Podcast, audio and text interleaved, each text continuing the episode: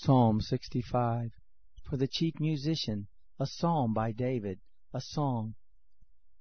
Praise waits for you, God, in Zion. To you shall vows be performed. You who hear prayer, to you all men will come.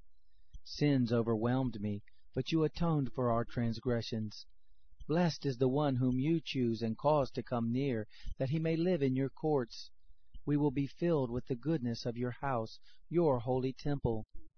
By awesome deeds of righteousness you answer us, God of our salvation, you who are the hope of all the ends of the earth, of those who are far away on the sea, who by his power forms the mountains, having armed yourself with strength, who stills the roaring of the seas, the roaring of their waves, and the turmoil of the nations. They also who dwell in faraway places are afraid at your wonders. You call the morning's dawn, and the evening with songs of joy. You visit the earth and water it. You greatly enrich it.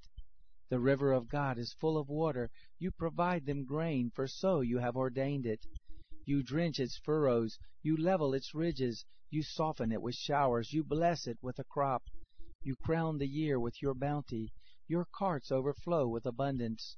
The wilderness grasslands overflow. The hills are clothed with gladness. The pastures are covered with flocks. The valleys also are clothed with grain.